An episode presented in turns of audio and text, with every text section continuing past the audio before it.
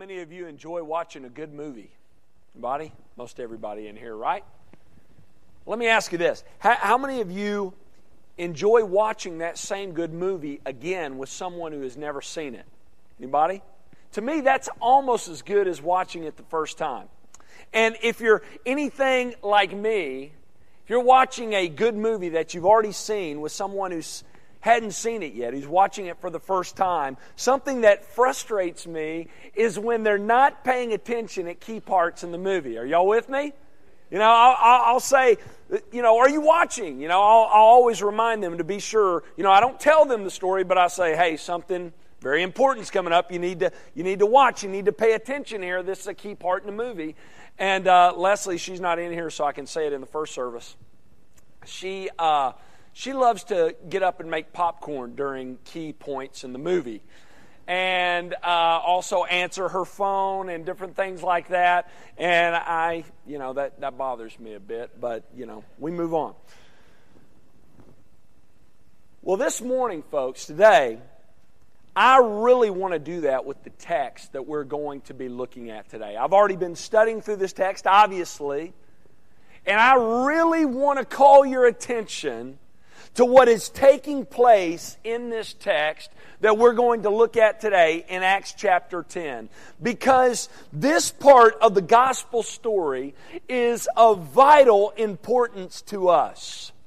Here we begin to see the fulfillment of all that Christ said in Acts chapter 1 verse 8. Here we learn why there are Christian churches all throughout the U.S. and the world made up primarily of Gentiles.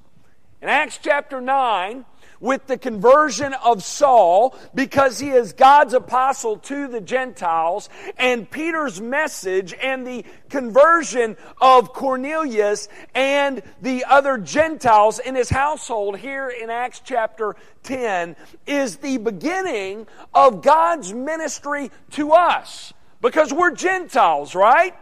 We're non Jewish people, and this is a Gentile congregation you have your Bibles, turn to Acts chapter 10. Acts 10. Last week we looked at verses 1 through 23.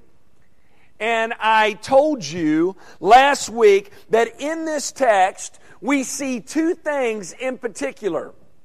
First, we see how the gospel first came to the Gentiles, and we also learn here how individuals come to saving faith by examining this encounter between Peter and Cornelius. So we should be studying this text for what it means for us as Gentiles. This is a, a key point in our history as Gentiles, but we need to also be looking at what this text means for individuals who come to saving faith in Jesus.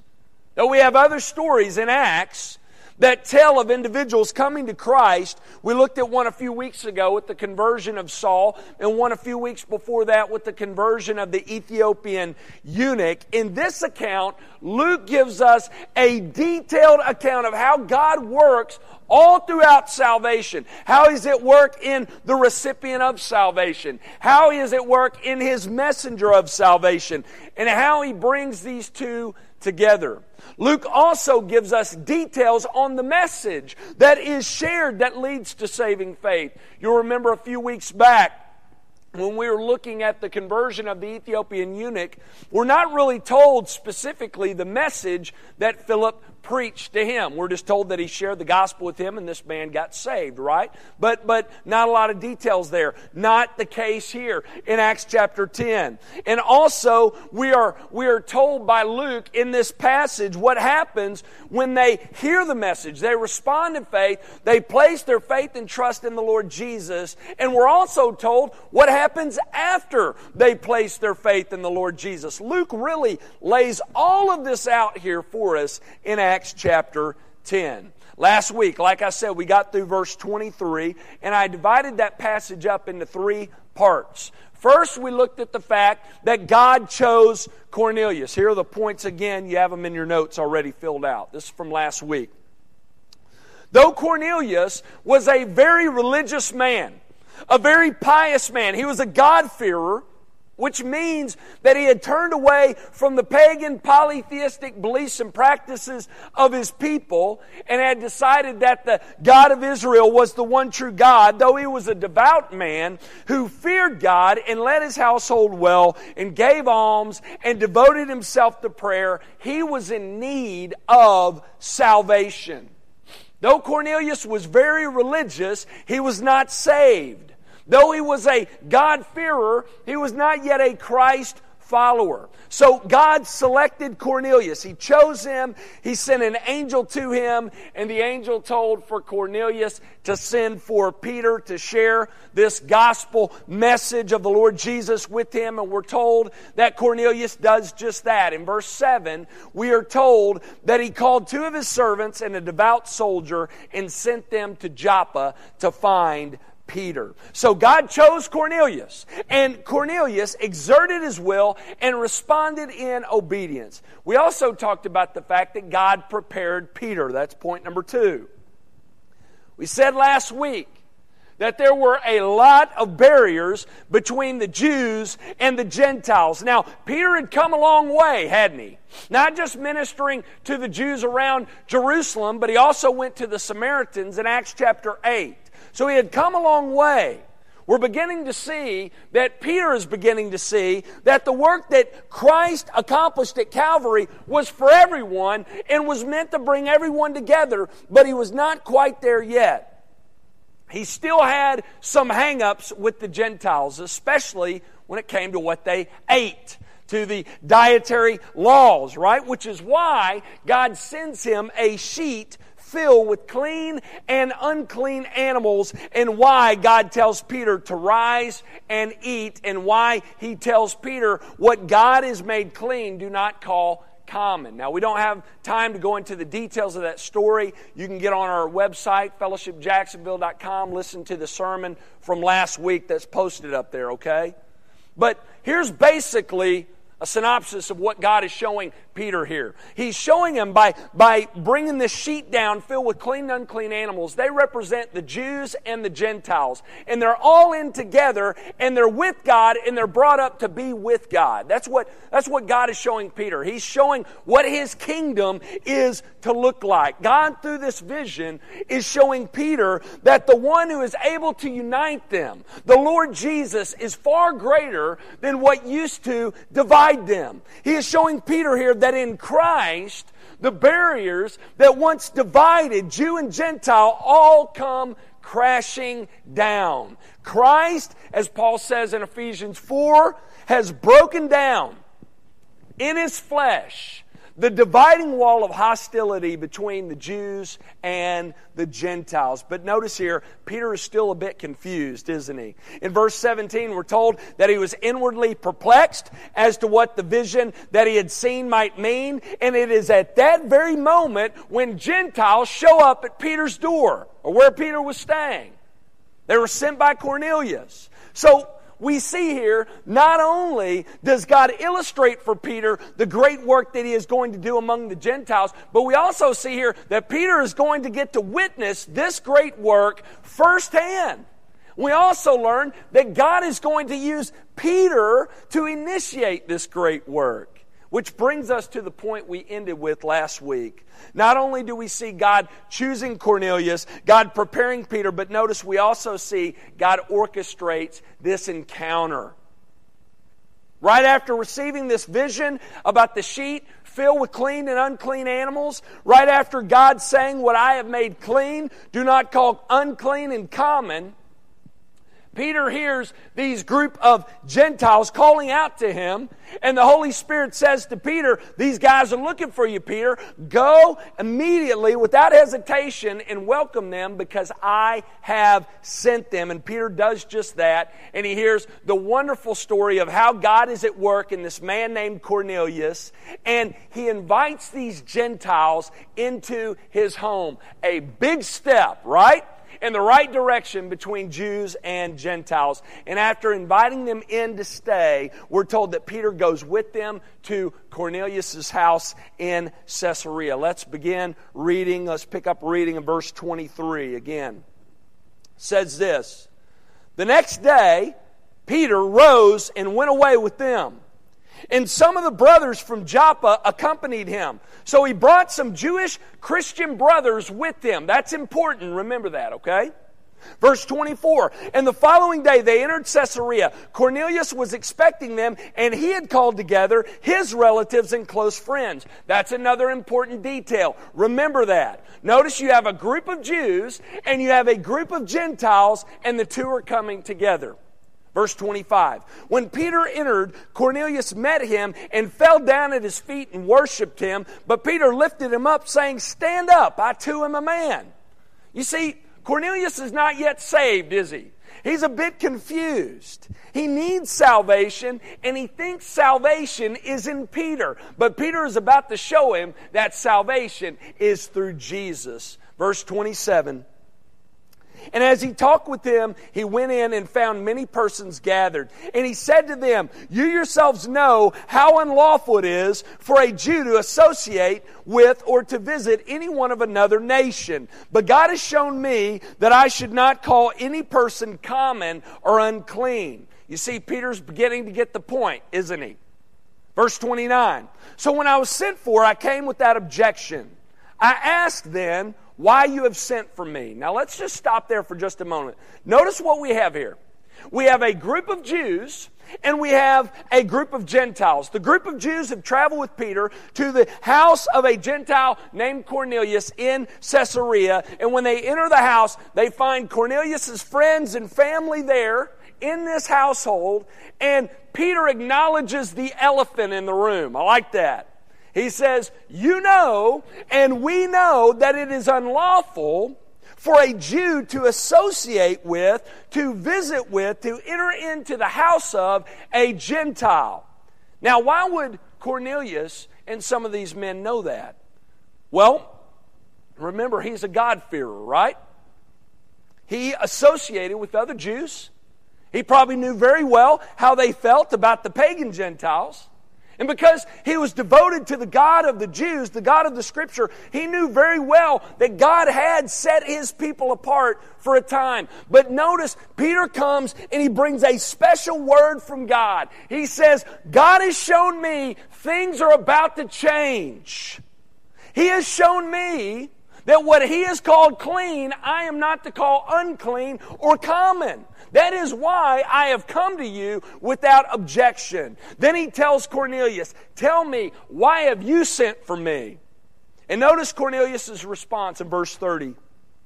He said, Four days ago, about this hour, I was praying in my house at the ninth hour, and behold, a man stood before me in bright clothing and said, Cornelius, your prayer has been heard, and your alms have been remembered before God. Send therefore to Joppa and ask for Simon, who is called Peter. He is lodging in the house of Simon, a tanner by the sea.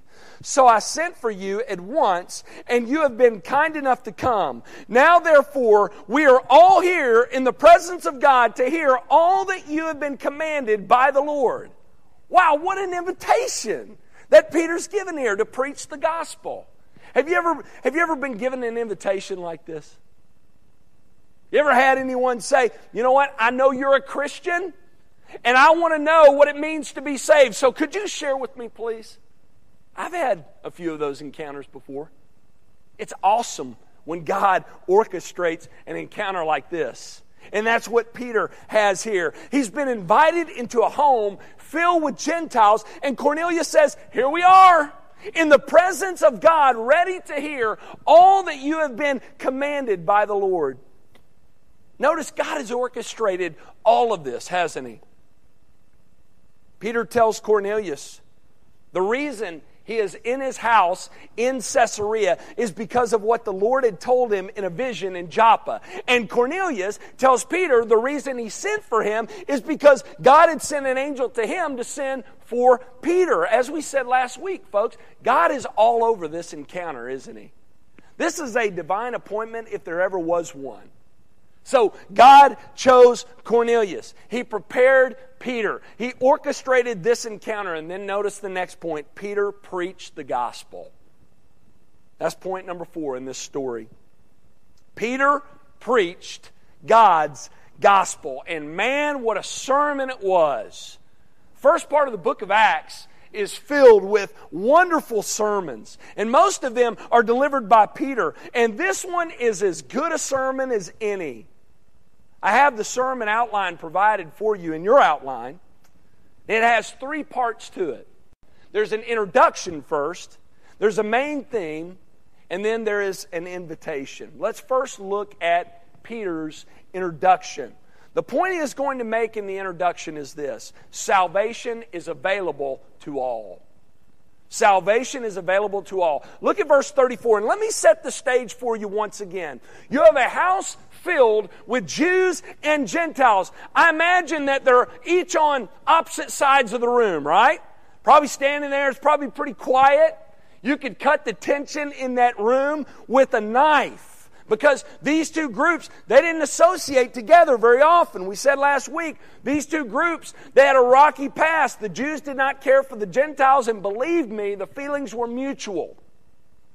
Peter said in the previous passage, it was unlawful for a Jew to associate with the Gentile. So this setting was tense, which makes what Peter says next even better. Luke tells us Peter opened his mouth and said, Truly I understand that God shows no partiality. He's got the evidence right there in the room, right? Now I want you to think about this for a minute. Peter was a Jewish man. He had been taught his whole life that God had a special love for the Jewish people and that he loved them more than any of the other nations and that God didn't really care all that much about the Gentiles. But because the vision that God had sent Peter the day before, and due to the fact that he had orchestrated this meeting with Cornelius and the other Gentiles and Peter and the Jews, Peter's perspective was beginning to change. He was beginning to see that God is no respecter of persons, that he did not favor one group of people over the other. God was breaking down barriers and prejudices in Peter's life. He was destroying these prejudices that had been instilled in him early on. And that work that, that God had been doing in Peter's life, it led him to make this great statement here in verse 34 that God shows no partiality. Now, this was not a new word. Y'all know that? or revelation that God had given. He clearly said this in the Old Testament as well. Remember that the Jews were God's chosen people. But God clearly told Abram that, that the Jews were going to be the chosen channel through which God's blessings flowed out to the rest of the nations. Is that not what he told Abraham? He did. That was the plan from the very beginning. God says all the way back in Deuteronomy 10 17, it's for the Lord your God is God of gods and Lord of lords, the great, the mighty, and the awesome God who is not partial. In some more modern translations, it says God does not play favorites. He doesn't. So Peter cuts through this tension in the room by reminding his audience of the fact that God doesn't play favorites. Look at Acts 10:35. But in every nation, how many nations? Everyone, every nation who fears him and does what is right is acceptable to him. Peter says clearly here, salvation has been made available to every nation to all. It doesn't matter who you are Jew, Samaritan, Gentile, doesn't matter what you've done. Salvation has been made available to all, to every nation. Man, what an intro, right? Sure, he's got their attention now. And after doing that, after giving a word of introduction, Peter moves into the main point of his sermon, which is also great. After stressing the fact that salvation is available to all, he makes the point salvation is in Christ. That's the second point. Good sermon, right? Salvation is in Christ. You know, it's great to know that salvation has been made available to everybody, but if you don't know where to go and get it, what good is it, right? Who to go to? Well, Peter moves right into that point beginning in verse 36. He makes it clear that salvation is in Christ alone. He says, As for the word that he sent to Israel, preaching good news of peace through Jesus Christ. He is Lord of all. Christ is Lord of all.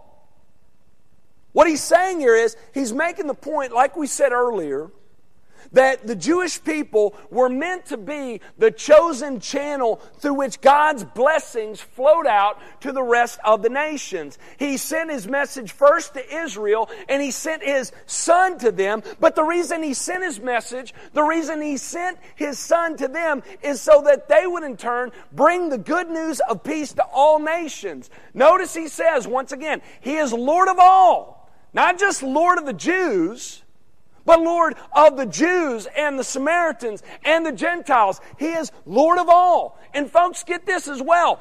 He's the only Lord. He is the only way to be at peace with God, only through Jesus. There's no other way. You know why? Because He's Lord of all.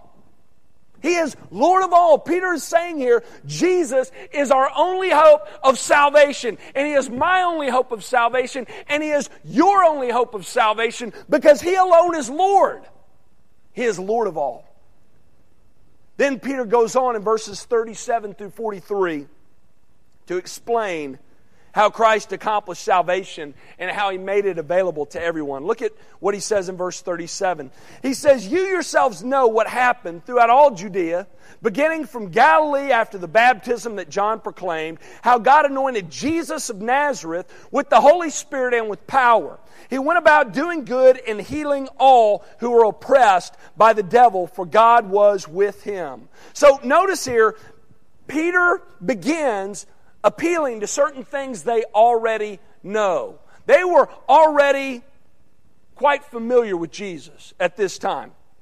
And the reason why is because they weren't far removed from the earthly ministry of Jesus, and Jesus ministered in and around Caesarea. They had probably heard stories about Jesus from their Roman friends and also from the Jews that they associated with in the synagogues in Caesarea. And notice Peter gives a nice short summary of Jesus' earthly ministry like he does in his sermon at Pentecost. He speaks of Christ's life, and here in just a moment we're going to see he also speaks of his death and resurrection. But he starts at the beginning of Jesus' earthly ministry after he was baptized by John the Baptist. And after that, Peter tells them that God the Father anointed Jesus with the Holy Spirit and with power. Listen, though Jesus was fully God, he was also fully man. And as a man, he relied upon the Holy Spirit for strength and power. And Peter says that while Jesus was here on earth, during his earthly ministry, he went about doing what? Went about doing good, right? I mean, what other, what other thing could he have done but good things? And, and notice, he says he went about healing all who were oppressed by the devil. We learn that though Jesus came to this earth to accomplish our salvation, he came for another reason as well to destroy the works of the devil, didn't he? We learned that in 1 John 3. You have a passage in Hebrews in your spiritual growth guide that talks about that, all the way back in Genesis chapter 3, verse 15. First book of the Bible, chapter 3. On the hills of the fall, we're told that the seed of the woman is going to come and do what? He's going to crush the serpent's head. It's the reason why Jesus is here, to destroy the works of the devil. That's the reason why he came. And he did it by healing those who were oppressed, both physically and, more importantly, spiritually. You know, Satan enjoyed many victories after the fall. One was this. As a result of the fall, people would now experience sickness and pain and death. That was not the world God created.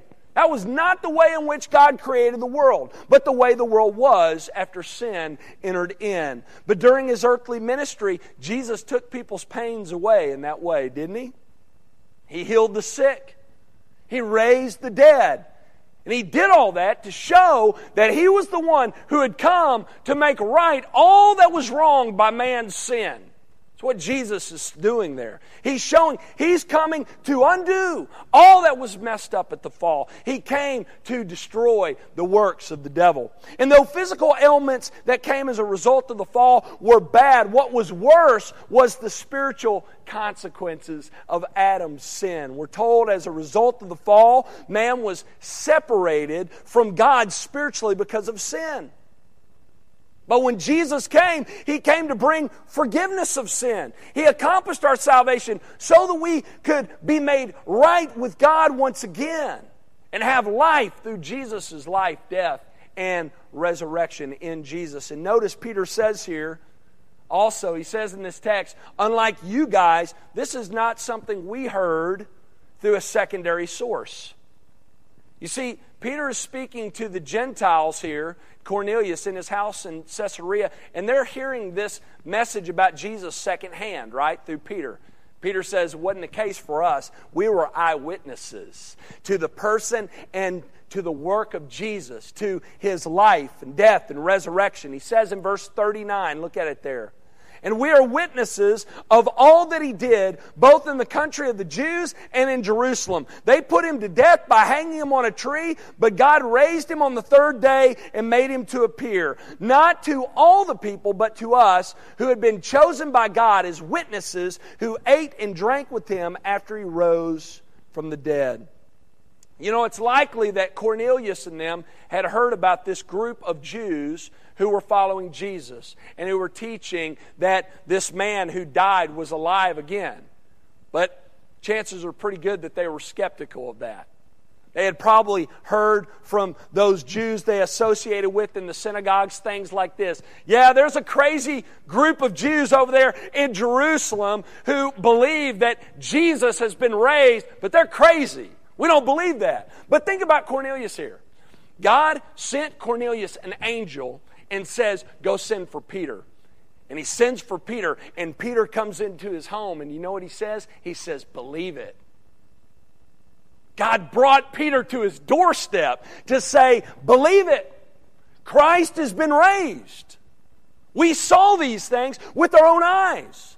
We not only saw him heal the sick and raise the dead, but we saw Jesus die by hanging on a tree and we saw him alive again three days later. And after that, we hung out with him. We ate with him and we drank with him. And he says, God has chosen us to witness these things so that we in turn will report to you and others that Jesus is the Christ, that he is the Lord of all, and that salvation, peace with God is made available through him. And believers, we have that testimony today, don't we? We have Peter and the others crying out to us through God's word. Believe it. Christ has been raised. He is Lord of all. So, in Peter's introduction, he affirms salvation has been made available to all peoples. And the major point of his sermon is that this salvation has been made available to all in Christ alone. And then, lastly, he moves into his invitation. And his invitation is this salvation is by faith. So salvation has been made available to all through Jesus, and it is available to us. It is accessible by faith alone in Christ alone. Peter says in verse 42, and he, Jesus, commanded us to preach to the people and to testify that he is the one appointed by God to be judge of the living and the dead. So there's going to be a final judgment, right? And those who are not right with God are going to be condemned by Christ because he is the one who is going to judge all of those who have died and those who are still alive when he returns. He is going to judge them, those who have rejected him. Yet, though he is coming as judge, Peter makes it clear here he is available right now as Savior. Though he will one day condemn the guilty, get this, right now, he is the rescue for sinners. It's what we sing about in here. Peter says, verse 43, to him all the prophets bear witness that everyone who believes in him receives forgiveness of sins through his name. You know, sin has always been our greatest problem in life. You may think it's other things, but it's sin. It's the source of all our sorrow. It's the root of all our problems. And it's the reason why many will be condemned. But Peter says to Cornelius here, and he says to the other Gentiles in his household, and he says to us, his greater Gentile audience, that in Christ there is forgiveness of sin and there is restoration to God he says to this God fearing Gentile and the Gentiles in his household, All the prophets you hear quoted in the synagogues day after day, they all bear witness to this. They bear witness to the fact that in Jesus there is forgiveness of sin and salvation. Wow, what a, what a sermon. And notice, Peter doesn't even get to finish before revival breaks out. How about that? Which moves us right into our final point here. We've talked about the fact that God chose Cornelius. He prepared Peter. He orchestrated this encounter and about how Peter preached God's gospel. And notice here the final point Cornelius and the Gentiles are restored to God through Christ. The Gentiles are restored to God through Christ. Look at verses 44 through 48. While Peter was still saying these things, the Holy Spirit fell on all who heard the word. I bet that was awesome. And the believers from among the circumcised, that's the Jews, who had come with Peter were amazed because the gift of the Holy Spirit was poured out even on the Gentiles. So they still weren't convinced when Peter was saying it, but when they saw it, they changed their tune.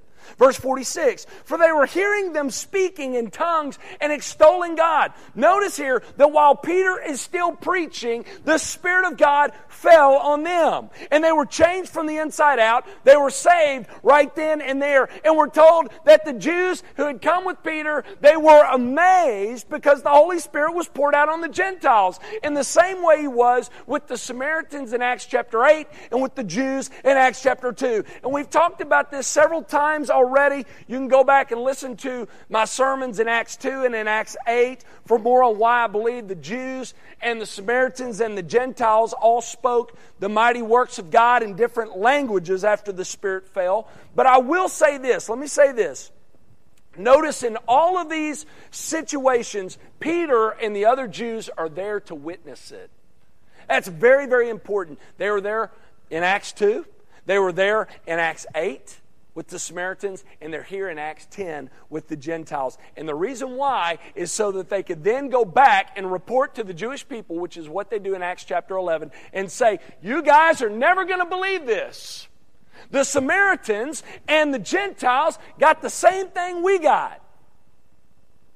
God allows for each of these three groups to have a similar experience so that they can see that the Holy Spirit of God is with all of them and so that none of them would elevate themselves above the other.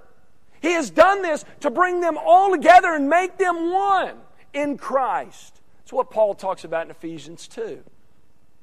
God is breaking down these dividing walls between these three groups through the person and work of Jesus and through the power of the Holy Spirit. Notice what happens next, verse 46.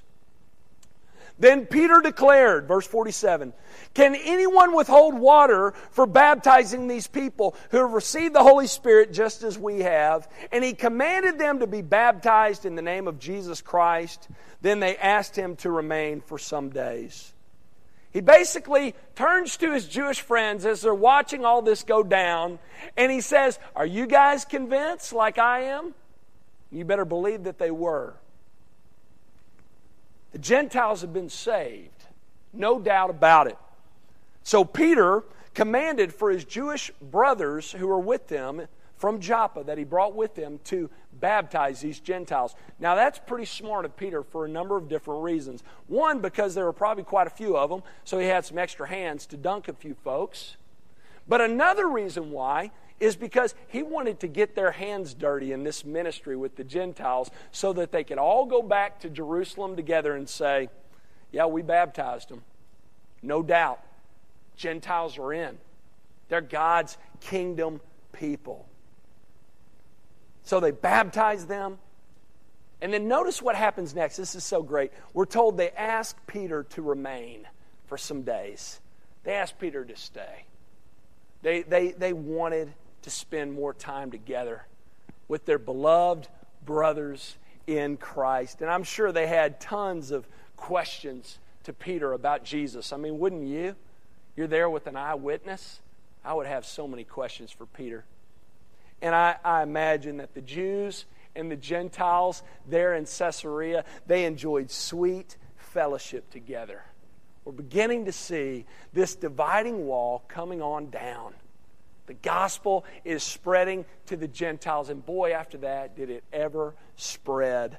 This great work of salvation that Christ accomplished 2,000 years ago at Calvary, that was applied by His Holy Spirit to His apostles, and that then spread across Jerusalem to Judea and Samaria and on to the Gentiles in Caesarea, eventually makes its way to Asia Minor and Galatia and Ephesus and Corinth and Rome. And after Acts comes to an end, we learn in the history books that it spreads all across Europe to North Africa to Asia and eventually makes its way to the Americas and eventually makes its way to us. And get this this great work that began with the Gentiles in Caesarea over 2,000 years ago can be experienced by you this morning.